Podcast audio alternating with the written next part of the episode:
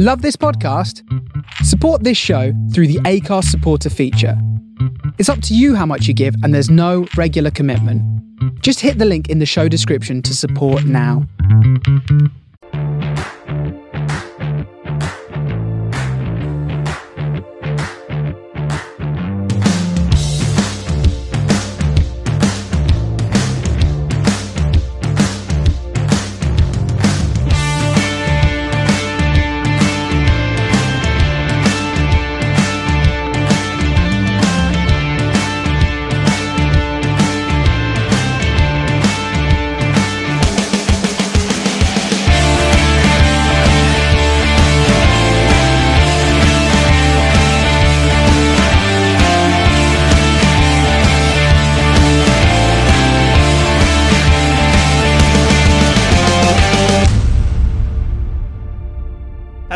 Welcome to this week's Man on the Post Extra Time. I'm your host, Chris. Uh, with me this week, I've got Nathan. How are you?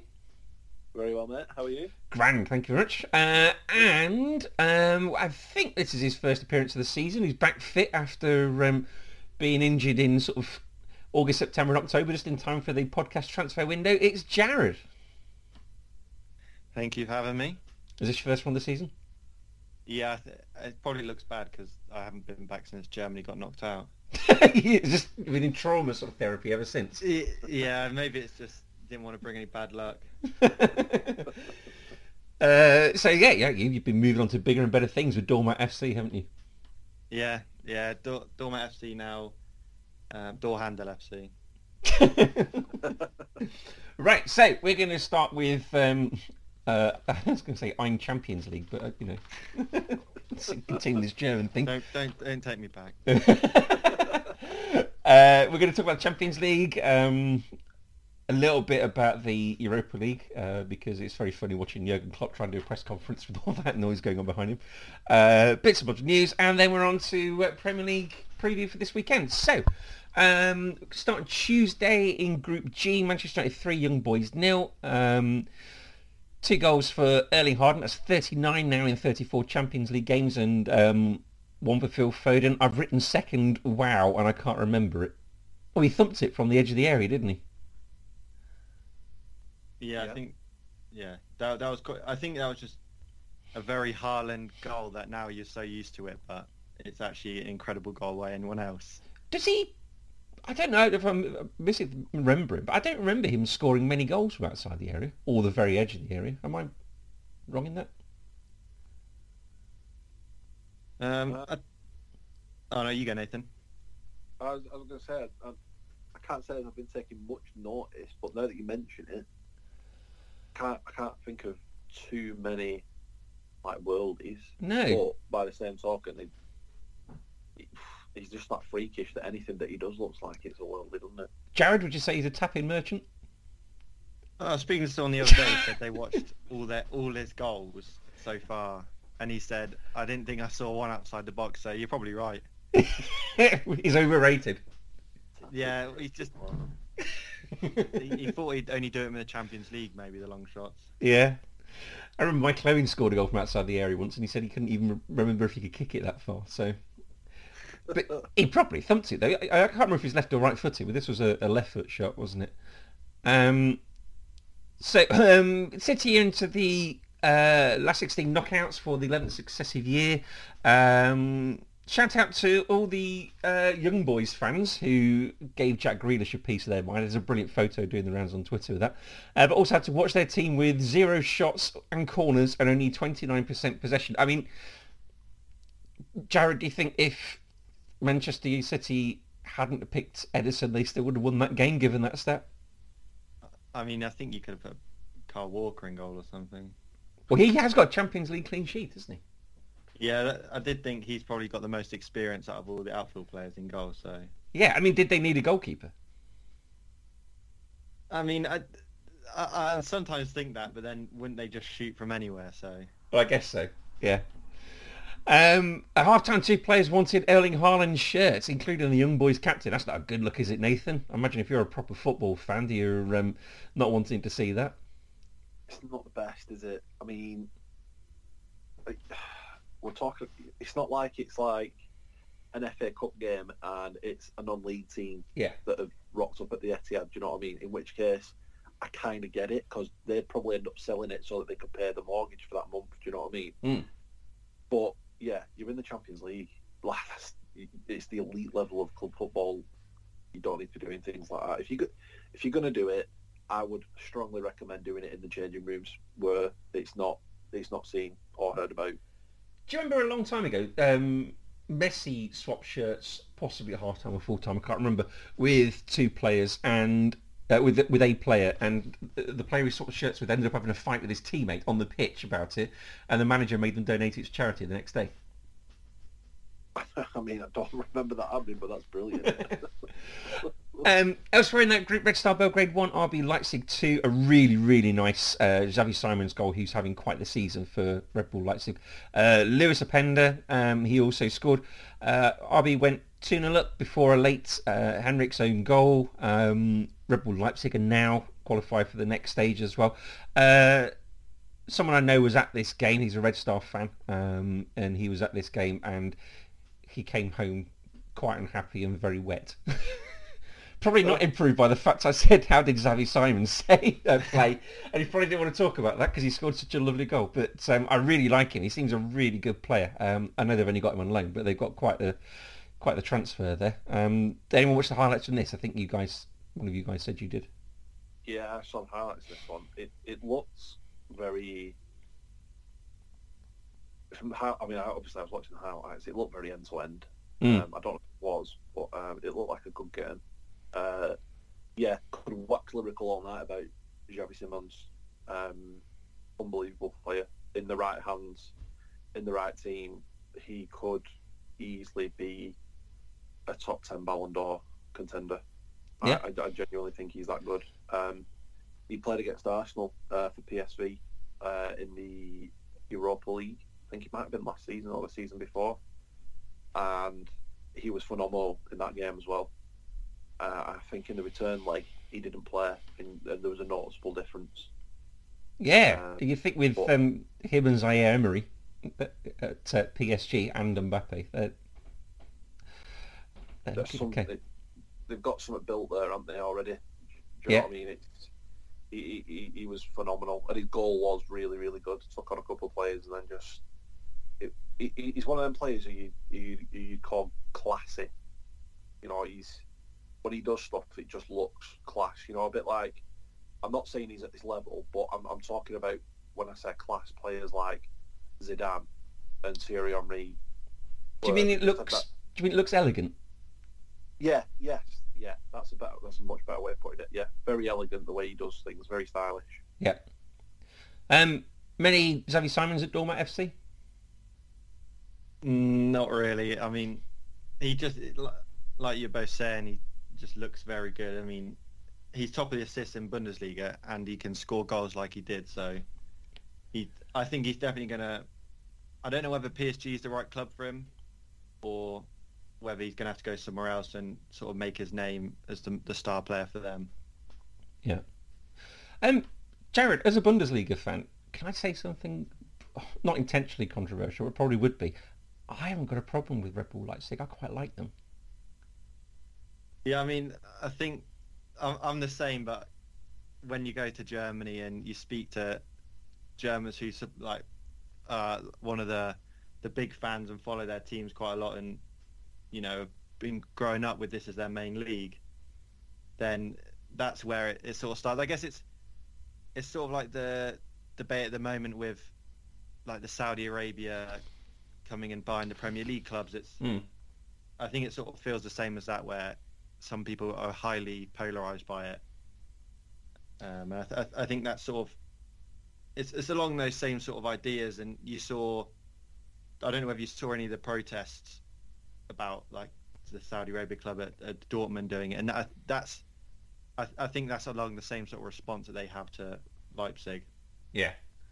No, you're right. There's a really good book. I can't remember the name of the guy that wrote it, but I have read it and I've got it um, on my bookshelf upstairs. But he's written a book all about the whole um, Red Bull model to do with not just Leipzig but Salzburg and all their other sort of worldwide affiliates as well. It's quite good. It's quite a good read. Um, so in that group then, uh, Manchester City are top on 12 points, then RB Leipzig with nine. Uh, they're both through. Um, both Red Star and Young Boys were on one each. Um, in Group F, Borussia Dortmund 2, Newcastle nil. Nicholas uh, Füllkrug and Julian Brandt um, scored the goals there. That was a really nice sort of two-on-one that uh, uh, Dortmund had got a break on there. Um, Joelinton missed the header from five yards out. Uh, the game was stopped um, as some Dortmund fans threw fake gold bars onto the pitch uh, and unfurled a banner saying, you don't care about the sport, all you care about is money. And I couldn't figure out whether that was directed towards UEFA or the Newcastle fans given their ownership, but I think it's directed towards UEFA given the fact that the Champions League format is going to change for next year. Um, Dortmund, who a couple of uh, rounds ago, after the first round, uh, second round of games, were only on one point, and now top on seven points, having um, taken six points in the back-to-back games against Newcastle. Uh, Newcastle at bottom of this group, Nathan. That's a bit of a worry, and a bit of a worry for how they played in midweek as well. Um, they don't. They don't seem to be taken to Europe very well, do they? No. Um, although, in fairness, when the group came out, I think everyone went, "Wow, that's harsh." Yeah. I'm sure there was um, excitement in terms of away trips and you know going to some iconic grounds and some iconic teams, but yeah, um, what a baptism of fire to be back in the Champions League in that group. So I do have a bit of sympathy because whilst whilst the teams in that group, uh, um, with the exception of PSG, are potentially vintage um, versions of Mm. those of Milan and Dortmund. You know, we've seen better Milan and Dortmund teams. I'm not saying that they're, they're awful, but we've seen better versions of them. They are still seasoned pros in the Champions League, so I do have a little bit of sympathy. Um, but by the same token, I'm still not quite over the Newcastle Arsenal game, so I'm quite enjoying it.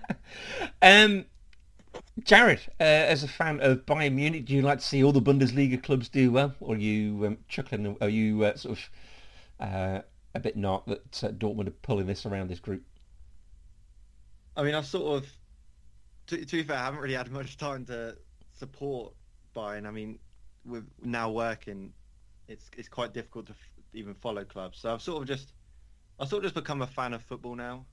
Like, it's it's sort of so I just I don't really mind. Then I just want to see a good game, a good competition at the moment, and then I just support Germany nationally at the moment. So You're a lover, not a fighter. yeah, I think I think you, you learn from being in the industry that you know there's a lot at stake, so yeah. it's not worth it's not worth hating someone over. No, that's true. Also in that group, uh, Paris Saint-Germain 2, PSG 1. Uh, Milan Skriniar, ex-Inter, um, gave PSG the lead at the San Siro. Uh, for Rafa Leao, with quite possibly the worst overhead kicks you'll ever see. And Olivier Giroud scored a goal. Uh, Gianluigi Donnarumma was welcomed back by the uh, Milan fans by having um, money thrown at him, um, given his move from Arnold Bosman from Milan to PSG. This was quite a fun game. Did anyone see this one? Yeah, I, th- I thought this one was. I mean, I was I was watching on the goal show, but they were showing it all the time because it was just end to end, like Mm. especially the start of the game. I thought it, I was I was half tempted to just turn over and watch this because I thought it could end like four all. Yeah, it's. Um, I only saw the highlights, but it did look. There was a lot of highlights I was watching, and I didn't. You know, I, I- I was sort of surprised they hadn't had half time um, because it seemed to be quite a sort of quite the entertaining game. Uh, in that one, so Dortmund are top on seven points, then PSG on six, Milan on five, Newcastle on four. Uh, group H, um, Shakhtar Donetsk one, Barca nil. Uh, that's somebody who I've written down that I can't read um, scored.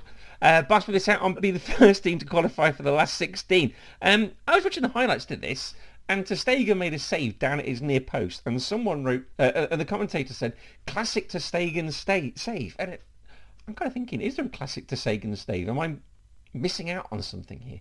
Like you know, the Quaresma had the sort of um, outside of the boot, didn't he? trivela, that was like his signature move. Is there a signature ma- save I'm missing with Ter I, I have not seen enough of Ter to to have an opinion on that. It seems weird. Why would Mm. why would why would any goalkeeper have a trademark save? That's I don't I don't get that. No, I've got to be honest. This is what I was hoping to ask uh, Emma, but she's uh, she's not here. So um, yeah, seems a very very strange one. Uh, Porto two, Royal Antwerp nil. Goals from Evanilson. And did we see who else scored in this game? I, I did see who scored in this game, Mr. Pepe. Yeah, Pepe. So 40 years old, um, for 40 years and 254 days. He's the oldest scorer in Champions League history. Who has he beat? There's a little quiz for you. Ibrahimovic. No, I'll give you a clue. It was it was against an English team. I'm sorry, Nathan. I'm gonna have to. I think leave this one up to you. I think the, implica- the implication the implication here is that you're old. I think from Jared. Um, No, I'll, that- I'll give you a clue. It was for an Italian club against Manchester City. Totti. Yes. Oh, okay. I'll Yeah. 38 years and 59 days old. Although uh, he's not the oldest Champions League player ever. That honour goes to Marco Ballotta, um, who played in goal for Lazio in 2007 when he was 43 years and 252 days old. Um, yeah, that's not bad, is it? Uh, so, it says quiz here. I'm going to ask you. So you got the two there. Uh, let me just get my screenshot up because you two need to get your thinking caps on. Um, where am I? Dum dum dum dum dum dum dum dum dum. Ah, here we go. Right, so the top eight um, oldest goal scorers in the Champions League history. Obviously, you've got two of them. Anyone want to hazard a guess at the other six? Um, two of them are still playing. Three of them are still playing. Ronaldo. That's it. Uh, no, no. Still But- playing. Bonucci. Bernucci, no. I'll give you a clue for the teams. Okay, so Manchester United, Milan, Inter, Real Madrid, Inter, and Milan. Um, Manchester United. Yeah. Giggs. Yes. So we've got an Italian playing for AC Milan. We've got an Argentine playing for Inter Milan. We've got a, a Croatian playing for Real Madrid, a Bosnian playing for Inter, and a Frenchman playing for Milan. Dzeko. Jacko, yeah, for Inter versus AC Milan, yeah, in um, earlier on this year. Modric. Modric, yeah. You've got Uh, three left. You're a Frenchman. I'll give you a clue. Giroud. Yeah, exactly. Olivier Giroud. So you got two left. Uh, Italian that played for AC Milan scored in 2010, aged 37 years, and you've got uh, an Argentine playing for Inter, scored against Spurs in November 2010, aged 37 years as well. Uh, There's listeners shouting into their headphones. I know, yeah, everyone's screaming at us. um, I mean, the Italian could be anyone, couldn't it? Inzaghi, Which one? Pippo. Yes. you got an Argentine playing for Inter, spent about a trillion years at Inter Milan. Or number four. Oh, uh, Zanetti. Yeah, you go. So, Uh, there you go. Torture over. Uh, so Barca, the- Barca and Porto both on nine points in that. Shakhtar Donetsk six points. Uh, Royal Antwerp on nil points. Uh, in Group E, Atleti six, Celtic nil. So two goals for Griezmann and Morata. Uh, Saul and, and uh, DS Lino scored.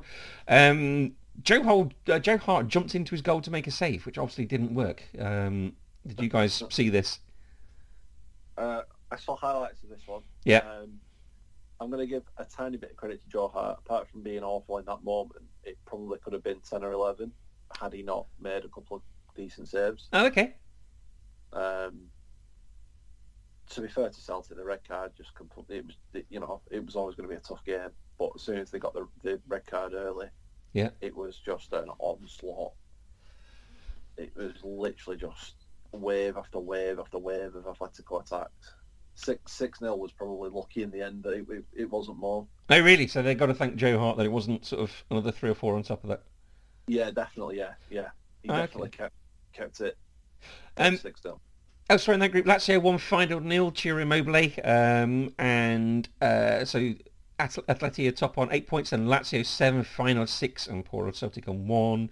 Uh, on Wednesday, Group A, Copenhagen four, Manchester United three. So Rasmus Højlund put um, Manchester United 2 0 up. Uh, then um, Copenhagen scored two goals and equalised. Um, Bruno Fernandes with the penalty to make it 3 uh, 2 3, and then uh, 3 3, and then 4 3. Uh, and Manchester United seemed to think that the game turned on Marcus Rashford's sending off, uh, but Manchester United was still 2 0 up. I mean, uh, Jared at Dormer FC, do you do training on 10 versus 11? No, no, but I think the turning point in this game was probably the goal just before half time. I, I, Was that the I think you- penalty? you- yeah, the penalty. I think you you trust a team, especially of Man United's caliber, to be able to put up a decent fight with ten men. Hmm. So I don't, especially two 0 up. Like I think most teams would take two 0 up with ten men in the fortieth minute. Like that's that's not a bad um, bad thing to have. But then it's just when you can see two so quick, you basically wipe out that two goal advantage which you have, and now you're starting with ten men in forty five minutes. Yeah. What did you guys make of the Rashford red card? I, I think it was. It looked bad. I know they, you show these things on a slow motion, but he raked his foot down his leg, didn't he? That really was a nasty one. I think intentional or not, he, he's still done it. Yeah. You know what I mean? It, it's if it's not a red card, then it's a yellow card, and I do not want to see you even spit on the grass for the rest of the game. Otherwise, I'm sending you off. Yeah, fair enough. Um, the penalties were they quite soft with the um, the VAR check for the handballs? Yeah, I- Go on, mate. Go on. Yeah, I thought, I thought they they're the sort of ones that sometimes are given, sometimes aren't. I think the Maguire one's a bit harder to to not give because he sort of it, he moves the whole ball's trajectory. Yeah. Um, the second one I thought that might be a bit harsh, the one that Man United got, but I think I think it was fair in the end if because uh, uh, a law of averages they'll probably be given most of the time. Yeah, okay. Um, and Bayern Munich two, uh, Galatasaray won. Harry Kane with two goals. Galatasaray a goal disallowed for offside at nil-nil. Um, they're not bad, this Galatasaray team, are they, Jared? No, I I thought it was going to be one of those games where where Bayern just don't score and then concede a concede a goal late on or something. But uh, uh, they did put up more of a fight than I than I thought they would to Bayern, and I think Bayern, this Bayern defense can really be exposed. So I'm not. I, I think if it wasn't for someone like Kane up front, this could, this game could have been different. Yeah. So who was it about? Was it Upamecano? And Nicholas yeah, Süle? Kim. It was Kim, wasn't it? Was it? Yeah, Kim Min Kim Min Jae. Yeah. Oh, okay. Uh, Um, I'm just trying to think back to d- the Classica last weekend. I mean, that was a pretty comprehensive performance. So is the Bayern defence something you're worried about as a fan? Yeah, I think I think it's very similar to the Germany, how, the Germany team, where it's just going forward. We we seem to have so many chances, and just hoping one of them goes in. Mm. And on a, on a good day, all of them will go in and demolish an opponent. And then if they don't, a defensive line usually gets caught out because, although it's a very fast back line, Upamecano, as we saw last year, very prone to mistakes. Mm. Um, I don't know whether he, the sort of player who could get you to the very top of Europe. And I think when you look across the whole of the defence, they don't really have that person who's got the experience at the top level for a long time, winning these sort of competitions.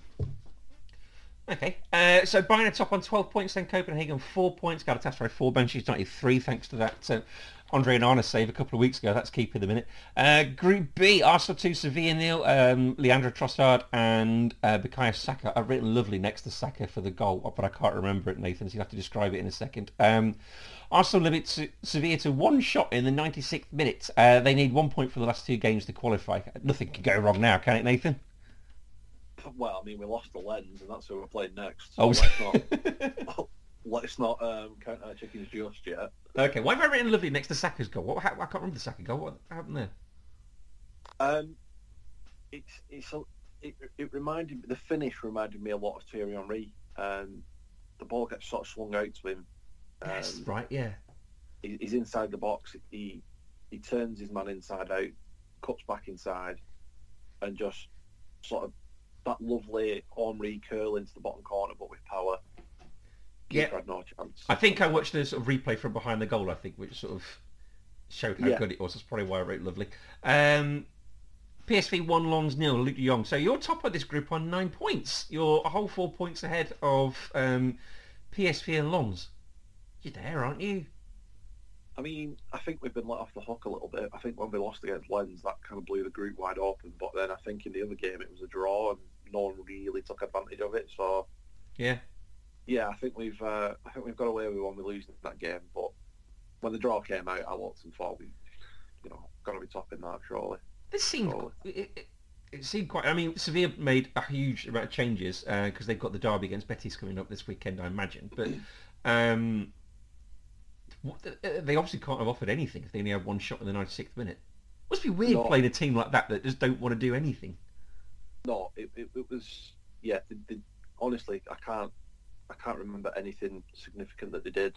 Um, Martinelli had his defender on toast all night. Yeah. literally turned him inside out. I think it was. I think he was his beat. He beat his opponent five times in the first half. Oh, really? Just, just rinsed him completely. Yeah. Um, and ag- ag- again, they just offered nothing. You know, Saka had. You know, I feel like Saka struggled a bit in the Premier League because they've been doubling up on him this season. He gets Uh, kicked a lot, doesn't he? Oh God, yeah, yeah, absolutely, yeah. But you can say that about any any kind of winger. You know, Chelsea fans will have said the same thing when Robben was in his pomp. You know, he used to get kicked all over all over England, didn't he? He did, but there's Um, something about Saka. He, he's, I mean, obviously he's an incredibly fit athlete to be at the very top of his game like he is, but he seems quite slight. He does, but he does seem that way. But it, it doesn't seem to affect him that that much. Yeah. um, which is a good thing. Although I do think that we are getting to the point now where we are going to have to start resting him. Um, he, it's obviously starting to take a toll. I think he played something like 87 games in a row, so that completely stupid like that. Hell, yeah. That's going to affect him at the end of his career, isn't it? Exactly. Yeah, it's you know it's great to have him playing so well now, but let's let's have him playing that well, long longevity rather than in the moment. Yeah. you know, he, he does need looking after. He's only a young lad at the beginning of his career. Um, let's try and, you know, sustain that rather than just keep throwing him in there. Yeah. Um, so I, you said in there, didn't you? Yeah. I thought you said in the. I was waiting for you to say another word. Sorry, your uh, your Lancastrian accent screwed me up I was there. going to say, it's my, it's, these, it's these accents, you know, where we've been down coal mines and in factories all day. we'll be coming on to that in a minute, actually, so don't hold that thought there. Uh, in Group C, Napoli won, Union Berlin won, uh, Politano in for final scored, Real Madrid 3, Braga nil. Uh, Braga missed a penalty at nil-nil, um, but uh, goals from Brahim Diaz, Vinny Jr. and Rodrygo. Real Madrid advanced to the knockouts for the 26th consecutive season, so Real Madrid are on 12 points, Napoli 7, Braga 3, Union Berlin finally get a point with 1. Uh, in Group D, Real Sociedad 3, Benfica 1, and Red Bull Salzburg nil. Uh, Inter Milan 1. They held up till the 86th minute till Lautaro Martinez got in there quick uh, and scored. So Real Sociedad and Inter on 10 points. Uh, RB Salzburg 3, Benfica nil. In the Europa League, West Ham 1, Olympiacos nil. Lucas Paqueta. Uh, so West Ham on top of their group. Then Freiburg uh, also on 9, then Olympiacos 4, and Bačka Topola on 1. Um, Toulouse 3, Liverpool 2. So Toulouse went 2-0 up in this. Uh, Liverpool pulled a goal back before Toulouse got a third. Um, Diogo Jota with an 89th minute goal. Uh, in the 97th minute, Jarell Quansah thought he'd equalised, um, but the goal was disallowed because of a handball by uh, Alexis Mac Allister in the build-up. Has anyone seen the highlights to this at all? Yeah, I've, I've seen this one. It did seem a handball, didn't it, to be fair? Yeah, I mean, I saw it and I thought it. It's one of those where it's quite harsh because I think it felt so far before the goal, Yeah. where it was probably like two moves before it, the goal probably would have stood. But I think it, it probably was a handball based on the fact that he it sort of helps push the ball forward. Yeah, and the, the, the Toulouse players remember, didn't they? Because as soon as the goal went in, they were sort of rushing up to the ref and pointing about the handball. So, um, Jurgen Klopp in the press conference afterwards, who saw that?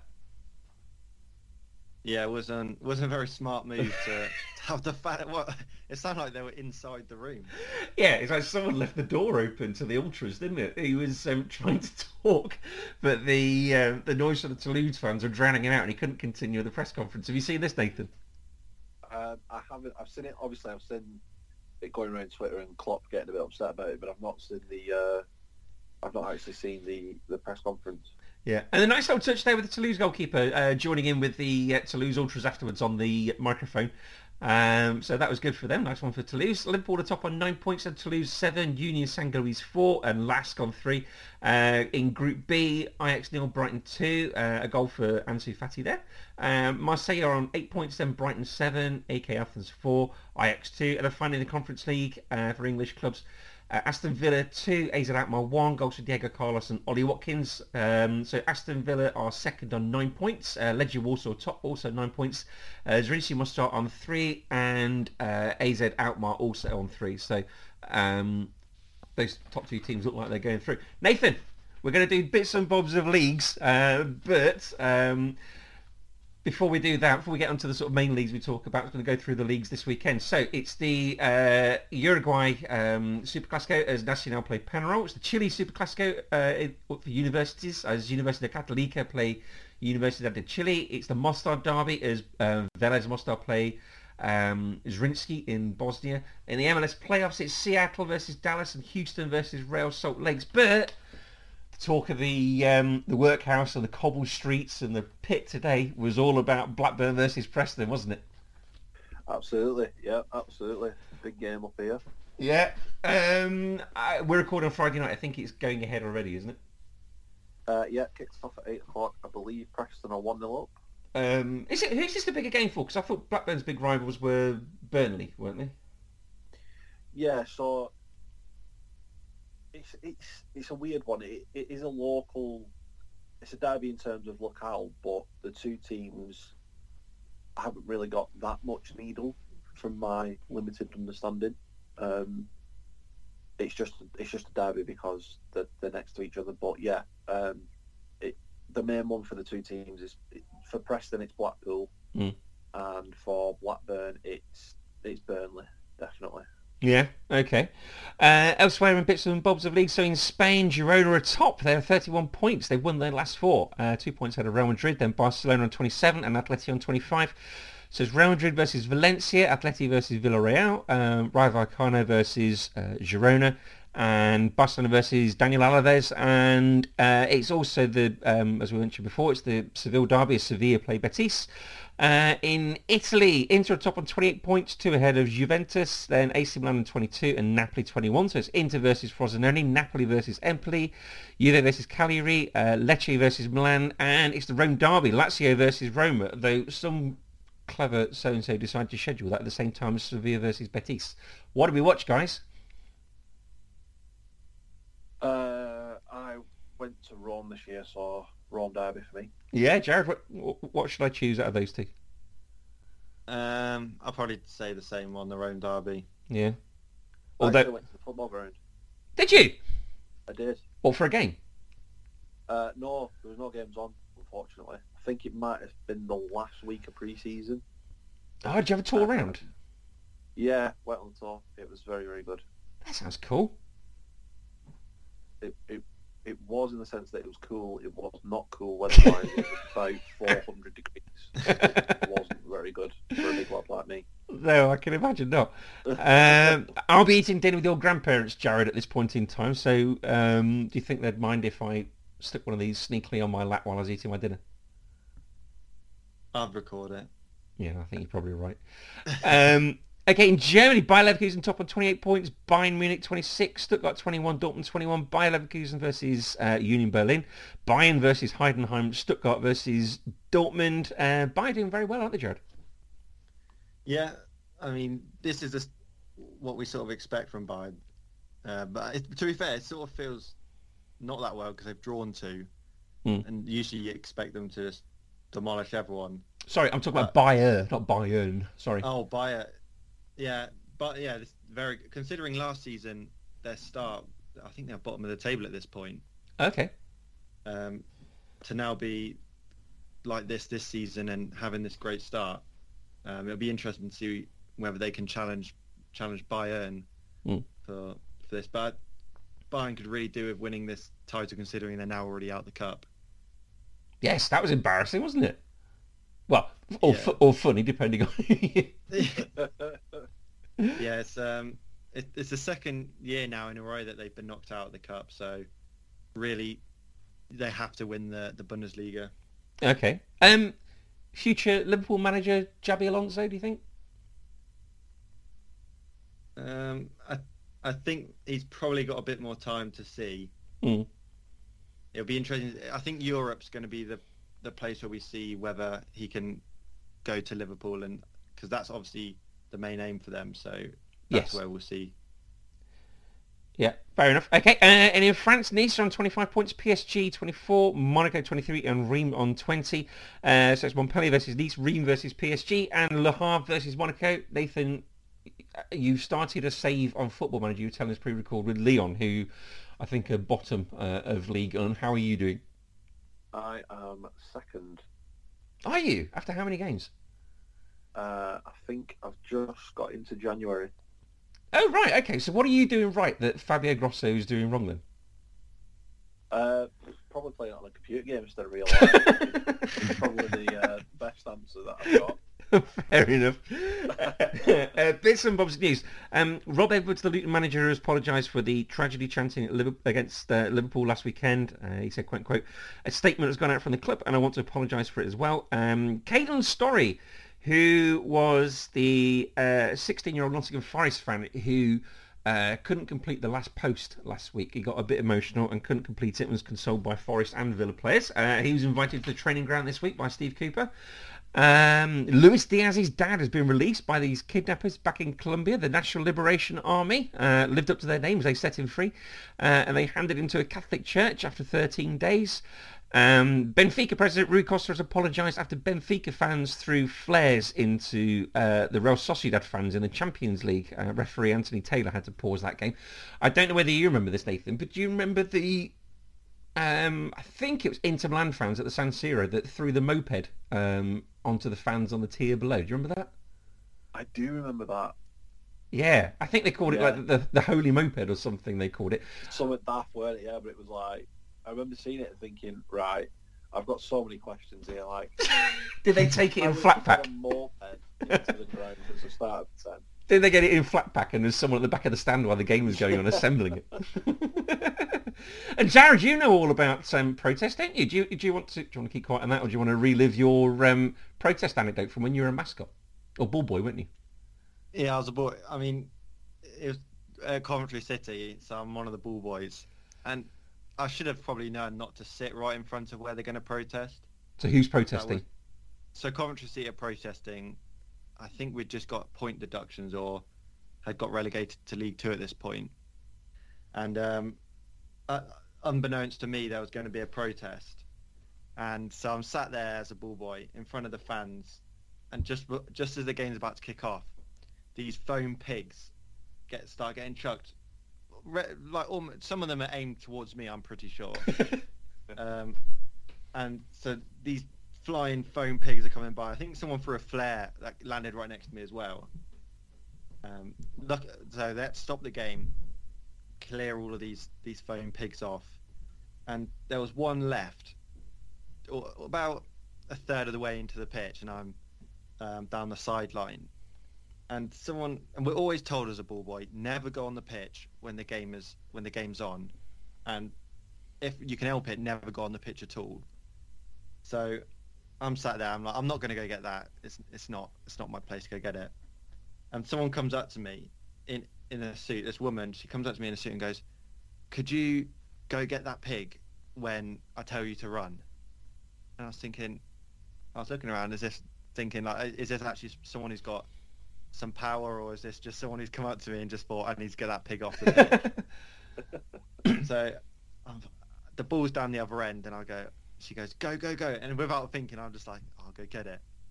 and it felt as if I was running really slow because I start running, get about halfway, and the ball I see I'm looking at the the pitch the the game as it's happening, and the ball goes into the goalkeeper's hands, who's on the other side of the pitch, and I can see a break's about to happen. So a counter attack's about to happen. I'm halfway uh, towards the pig, and I've got I'm like in my head I'm like, do I get the pig and potentially block the game or interrupt the game, or do I just run straight back and just not get the pig?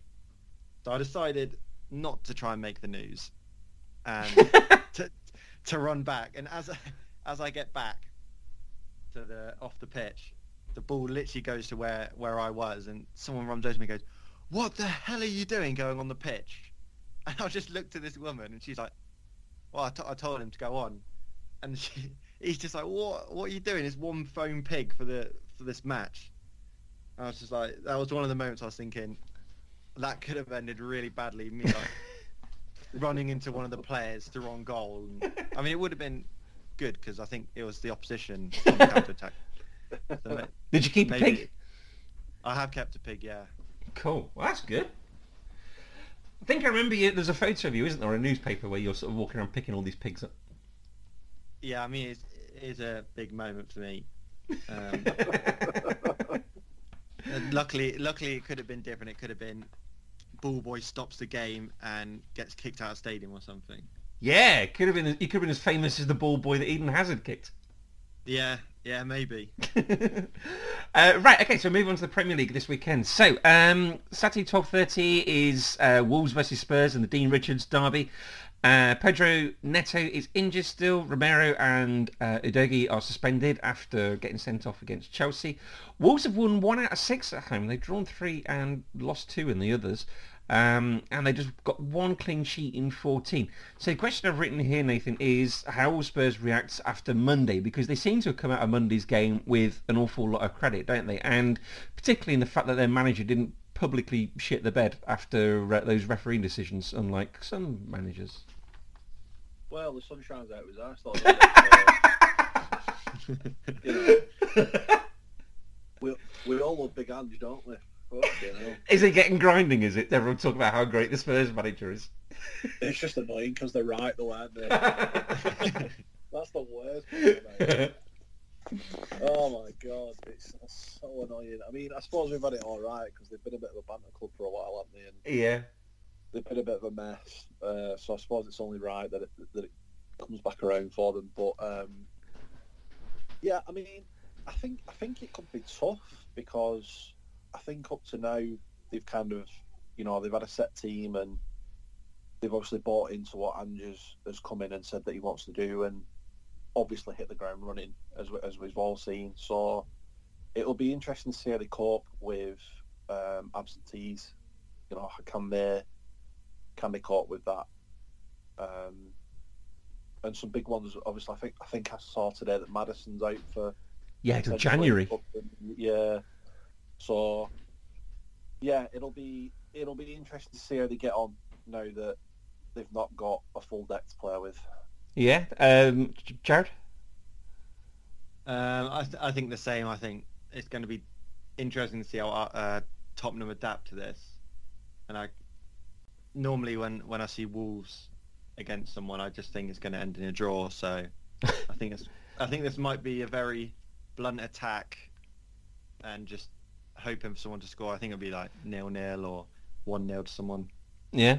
Um, okay, so Arsenal versus Burnley, 3 o'clock in the Ian derby. Uh, Eddie Nketiah, Saka, Odegaard, uh, Jesus are doubts for Arsenal. Lyle Taylor is away for an extended mental health break um, for Burnley. Nathan, quiz. Arsenal are beaten at home um, versus Premier League teams since 2010. Um, who was that against? And I'll give you an extra bonus point if you can tell me who scored. I mean, United always have a great record of spoiling runs that we're on. um, This is against promoted teams. oh, promoted teams, right? Okay, Yeah. sorry. Uh, So you're unbeaten at home uh, against promoted teams since 2010. So who would this have been? oh, I can't even think about that. Uh, 2010. Uh, Wolves. No, it was Newcastle. Do you remember the goal scorer? It was 1-0. No. Andy Carroll. Oh Christ. uh, so, uh, speaking of publicly shitting the bed, uh, Nathan, um, oh my word, what on earth are your club thinking? I mean, I haven't. I've not got a problem with it. with what? what? What haven't you got the problem with? Go on. So go on. You you you, you go. You go okay, first of all, about a month ago, he said uh, after Liverpool lost to Spurs with nine men, he said "Mis- referees make mistakes, um, and you know they're only human. Uh, until it happens to him. The only reason I can think he was so outraged, Arteta, last weekend was because maybe he was utterly convinced that Kai Havertz should have been sent off. That's the only reason I can think, because I can see reasons for for the referee. Um, uh, disallowing sort of the goal, um, and oh, sorry, I can see reasons why the referee allowed the goal. I can see all of that. Um, I can't see why Kai Havertz is still on the pitch. And then the club go and compound it all. Everyone goes to bed, has a nice little sleep. They wake up the next day. Um, I can understand him saying things in the heat of the moment, 10 minutes after the game when someone sticks a microphone in his face. I absolutely get that. But to wake up the next day and the club to release a statement and for him to double down in his pre-Champions League press conference, bloody hell, the man is a grown man, not a child. I think we all know with Arteta that he is quite passionate and probably takes it a bit too far. However, however, let's forget that it was Arsenal and Newcastle involved. Mhm. Okay, it was two generic teams, and then all those decisions. Kai Havertz should have been sent off. Joelinton should have been sent off. Therefore, shouldn't have even been anywhere near the farcical VAR decisions that were going on for the goal. What was farcical about the VAR decisions? I the the fact the thing that I found farcical was It's Bruno Guimarães that should have been sent off, uh, not Joelinton. sorry, Bru- yeah, sorry, Bruno, yeah. Sorry, Um, go on, carry on. Sorry, your your farcical VAR decisions. it was just it, it. Do you know what? I having had let the dust settle, I understand why they've stuck with the on-field decision Mm. because in their mind they can't make a decision, so the rule then reverts to on-field. So okay, we're going to have to live with that. The bit that I found farcical was from a Newcastle perspective more than an Arsenal one. It was like right, we've scored, we've celebrated. Right, we're just so it was like right, we're checking for this. So it was like right, can't see anything wrong with that. Cheer again. Oh no, wait a minute, we're going to check for this. Right, okay, yeah, that's fine. Cheer for that. Oh no, wait a minute, there's now a third one. It's like flipping it, guys. What you know? It, it just made it look like they were trying everything to not allow the goal. It was it was weird. Mm. It was more the their process that I that I found farcical, not the decisions Okay, I mean, to. to be fair, I think the push was a 50-50. I mean, in the fact that I can see why it wasn't given, I can see why it was given. So I think the his only sort of egregiousness or his only sort of claim for sort of crap refereeing was that bit. Because I mean, the, the, the... Go on. For me, anywhere else on the pitch, it's a free kick. He's got, regardless of whether Gabriel's gone to head the ball, Hmm. let's just say Gabriel wants to back out of that movement. He's got no choice because he's now being pinned out. Well, not pinned, but pushed. Hmm. You know, it's it's a foul. You know, if that happens on the goalkeeper, he's blowing his whistle. There's no there's no difference. I mean, to be fair, what I took out of it is it's another ball that Raya got underneath and missed completely. That's what I took out of it. Never mind the foul. Oh, okay, yes, because Arteta's in the press today telling Aaron Ramsdale to be patient, isn't he? I, I, Ramsdale didn't do anything wrong for me, and Raya has done more things wrong than what Ramsdale has. So at what point do you swap them back and say this isn't working? Yeah, and I kind of think he's made a rod for his own back a little bit with the fact that Yeah. he's brought him in in the summer because I think Arteta bought Ramsdale, didn't he? Am I right in thinking that? Yeah, I think he did. Yeah, So yeah, he's bought Ramsdale. He- He sold Bernd Leno for keeping Ramsdale. So now he's gone and bought somebody else in to take over from Ramsdale. So you think if you're Aaron Ramsdale, you're really, really scratching your head thinking, what did I do wrong? I didn't, you know, I, I, I didn't have a terrible season. He's gone out of his way to buy me and to get rid of the established goalkeeper to make me number one. And now all of a sudden he's brought this other guy in and he won't drop him. It seems a bit a bit bizarre by. Arteta. He seems quite bloody minded as well, and he seems a bloody minded person to keep picking Raya. The more he comes under pressure to drop him, maybe. Yeah, it does. It does. It's starting to feel that way a little bit because again, like I said, Ray has not done anything to convince me that he's not got that nervousness about him. He's a good goalkeeper. Mm. Don't get me wrong. He's a fantastic goalkeeper, but when he makes that one mistake, you kind of feel that's him set for the rest of the game. Like if he makes a mistake in the second minute, you're nervous then for the for the for the rest of the game. Yeah, I can imagine. Um, so Burnley, excuse me, Burnley lost nine at eleven Premier League games. So I mean, this is as close as a gimme as you're going to get, isn't it? Yeah, it it feels to me it feels a bit similar to the Sheffield United game, uh, and I think I think I was on the pod for that for, for the Friday night for that one, and I said if we're not if we're not winning this comfortably, I'm I'm a bit annoyed. The only safety net that I will give us is that we have I genuinely don't know who's going to play up front. We have no strikers fit. Uh, Um, so I, I, I don't know who's going to play up front. I think in the Champions League against Sevilla, I think at one point all three of Martinelli, Trossard, and Saka had a little ten-minute flurry up front. Hmm. I don't know if you. I don't know.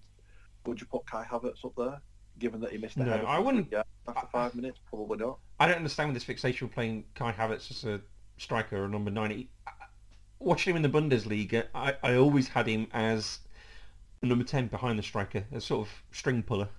I don't understand why Chelsea played him the way they did. I think it's his physicality. It's something Yeah. that I had no idea about Havertz before he arrived at Arsenal was just how much of a physical player he is. I, I had no idea. Didn't know he was six foot two. Okay.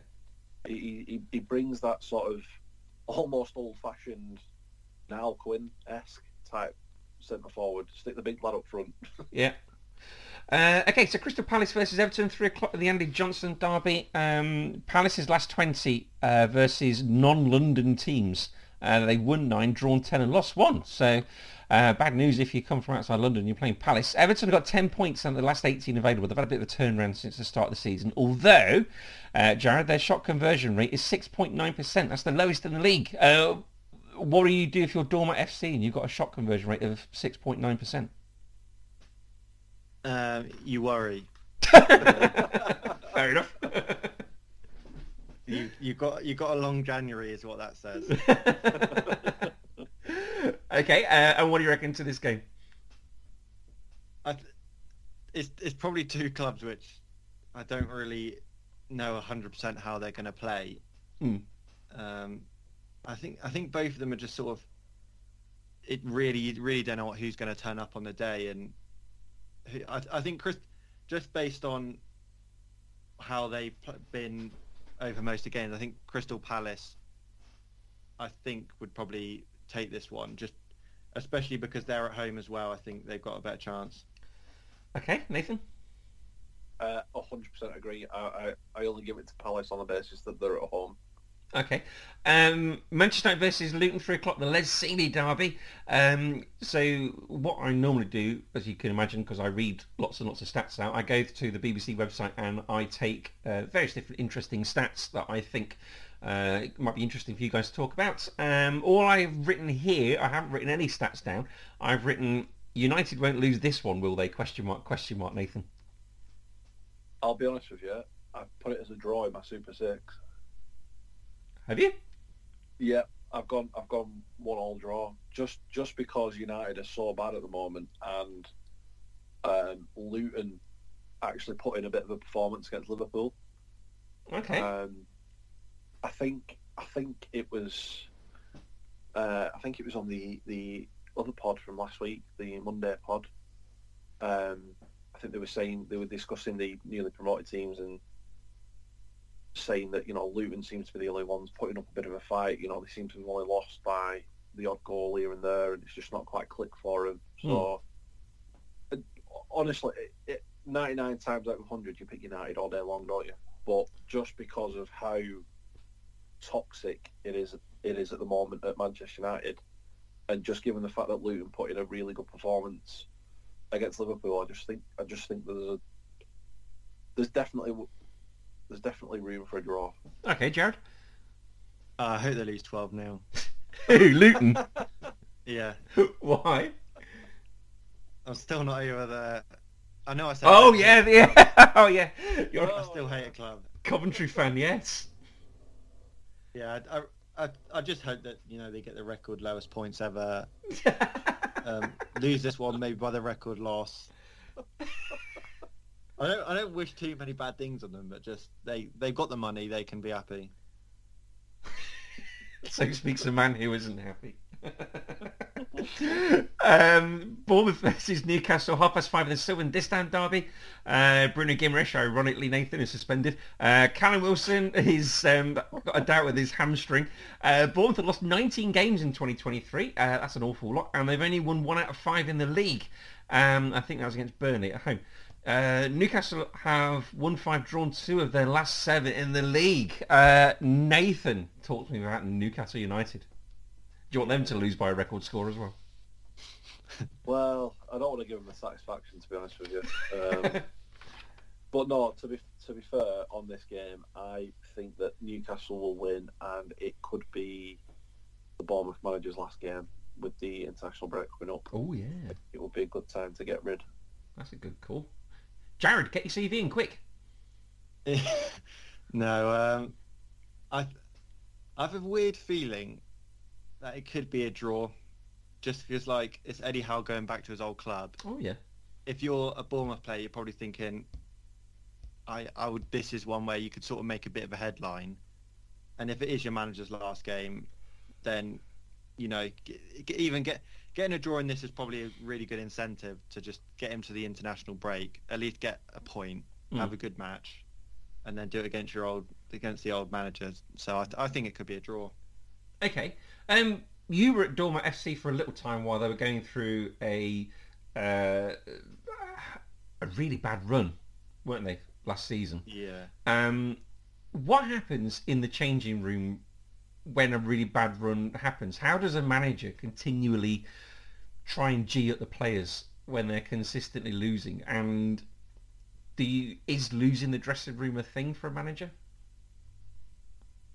Yeah, I mean, I have, I have to be quite careful here, but yeah, I definitely think. Well, I don't say anything more than you no, no, but you can definitely, you definitely feel that you know, potentially that it might be the end for this manager. Mm. I think th- there's a sense around the club. Especially we went on a really bad run where it was sort of getting to the point where we'd go to a game and think that we we have to at least get something here. Like you can't go this long without one.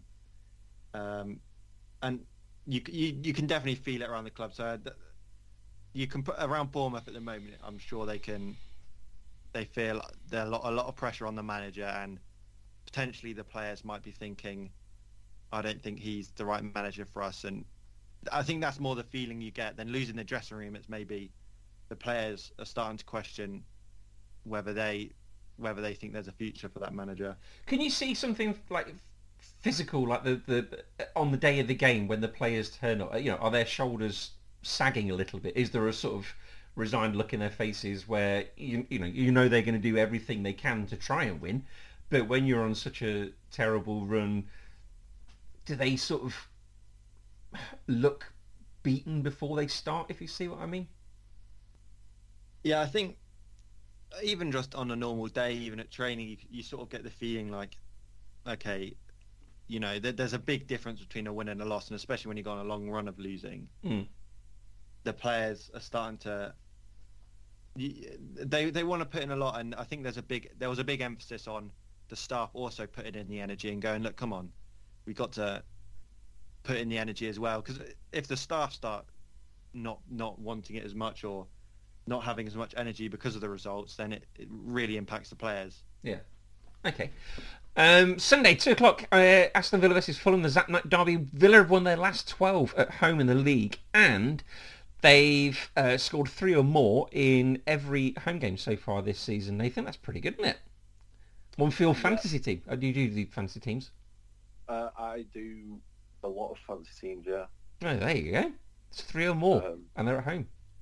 yeah. Well, let's just say Ollie Watkins is in both my teams this weekend. So Oh, Fair enough. yeah, that's that's kind of where my head's at for this one. All right, uh, Jared.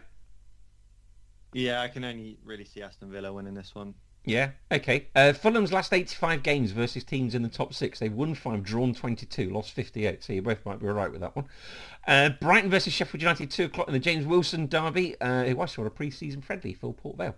Um, lots of injuries, so I've literally written everyone out for both teams. Uh, Brighton winless in five. Um, they've scored 27 consecutive games, uh, but they've conceded in 15 consecutive games as well. So um, they're doing well in Europe, but they need to grab a win from somewhere. And I guess if you're at home to Sheffield United, Jared, this is the ideal opportunity to do it.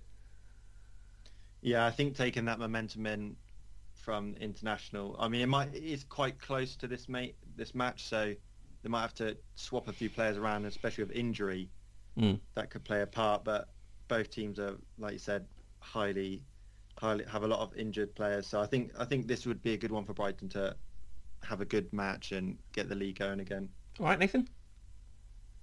Yeah, yeah, agree with that. I think if if you're on a a bit of a poor run and you're a team like Brighton, you would be targeting this game to get back to winning ways. Okay, but Sheffield United won last week, didn't they, against uh, Wolves? They got that um, last-minute penalty winner. Do you reckon that's going to carry them over into this week, or not? No, No. Just no. Okay, that's my fault for asking a closed question.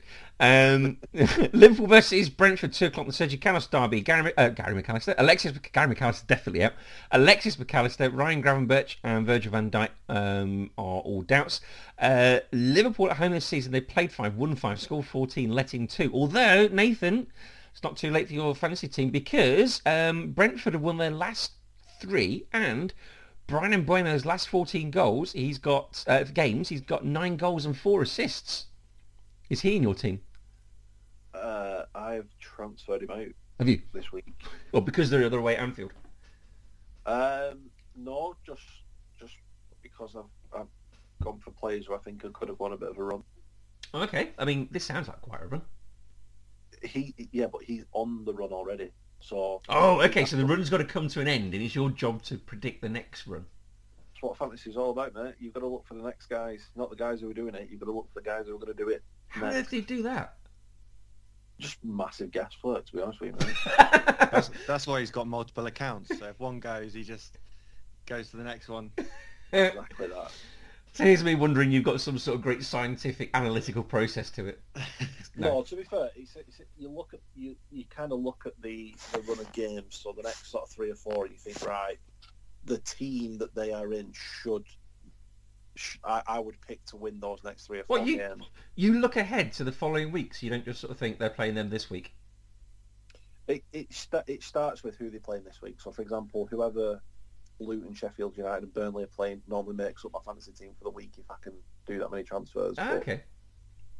If if you then see, because sometimes you just can't help but stumble upon that data, can you? There's that much data out there, especially in fantasy football. Yeah. Like it's kind of shoved in your face. So sometimes you just stumble across it and go, actually, that's not a bad run of games. Let's stick him in for a couple of weeks. Oh. There you go, Jared. It's all guesswork and um, sticking in for a couple of weeks for you analysts.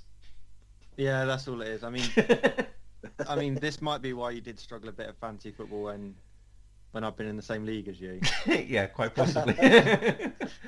That, take it game by game. yeah, that and forgetfulness. Um, uh, West Ham versus Forest, two o'clock. The Stuart Pearce derby. West Ham, uh, they've lost five out of seven, including their last three, which is a bit of a surprise to me. I wrote it down today. Um, and post Europa League games, they've drawn one and lost two. Forest, uh, their last 17 away games since, uh, sorry, they've lost 17 away games since promotion uh, last year, but they are eight points better off this season than this time last season. And looking at the league, looking at how badly the teams do in the bottom three, Forest are on 13 points. So the race to be the uh, the fourth slow zebra in the chase by the Lions. I mean, they're they're doing all right, aren't they? Yeah. Yep. If you get that analogy. Yeah. Yeah. Yeah. Um, the the kind of turned into one of them teams for me where you're just not quite sure which Forest is going to turn up Mm. this season. Like, I think was it was it last weekend they beat Villa, Uh, and I was just a bit like, I, I didn't even see that coming. Yes, that's right. Yeah. Um, so, yeah, I think I think this season Forest are turning into that team where it's like, if you were putting them on an accumulator, you, you'd kind of avoid them massively because you just don't know which which Forest you're going to get. Okay. Uh, Jared, is life like a box of chocolates? You don't know what forest you're going to get. That's Forest, yes, because of the film as well. Oh, oh, well done, Nathan. Well if, you done. did, if you did that on purpose, Nathan, well done.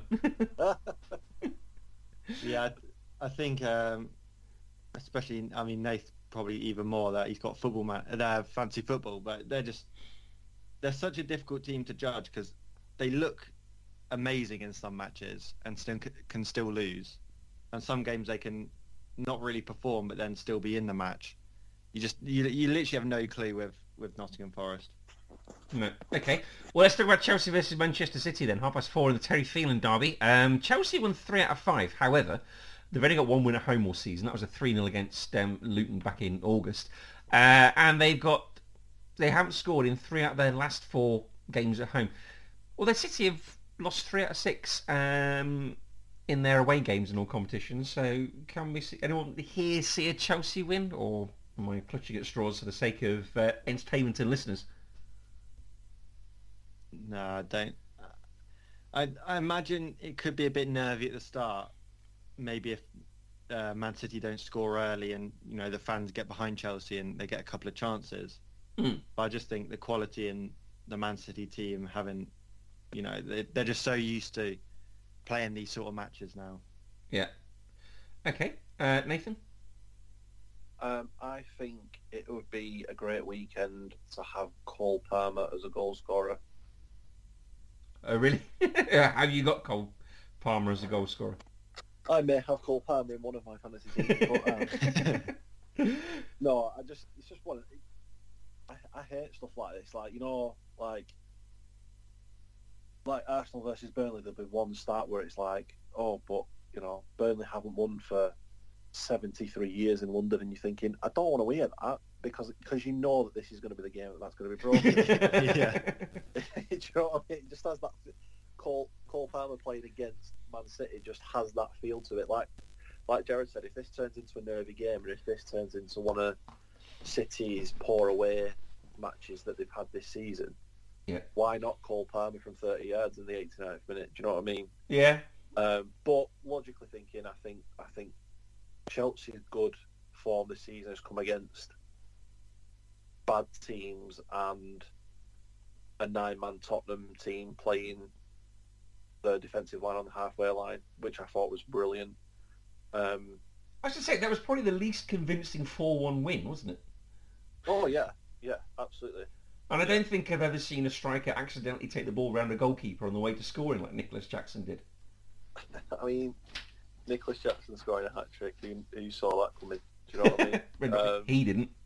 Yeah, probably not. To be fair, um, so yeah, I, th- I think City will be fine. But if it does get nervy, I'm I'm, I'm all for the for the uh, the fairy tale story.